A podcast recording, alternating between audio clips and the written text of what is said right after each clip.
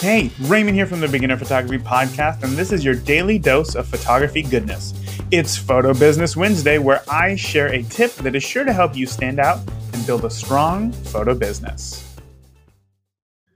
Target audience. When I decided to pursue wedding photography, I looked to other photographers local to me. And at the time, I was charging $700 for, for a wedding that I had just shot. And I was just over the moon about that $700.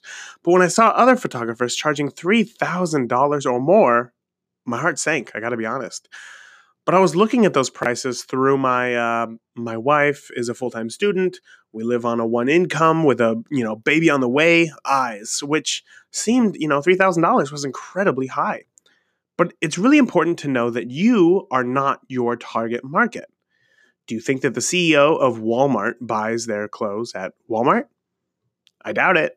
And it's not because, you know, he doesn't have faith in Walmart. It's simply because he is not the target audience.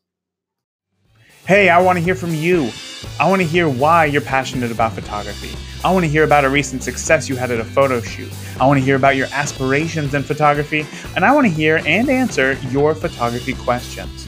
To call into the show anytime, day or night, just download the Anchor app for iOS or Android, and there you can leave the daily photography briefing a voicemail.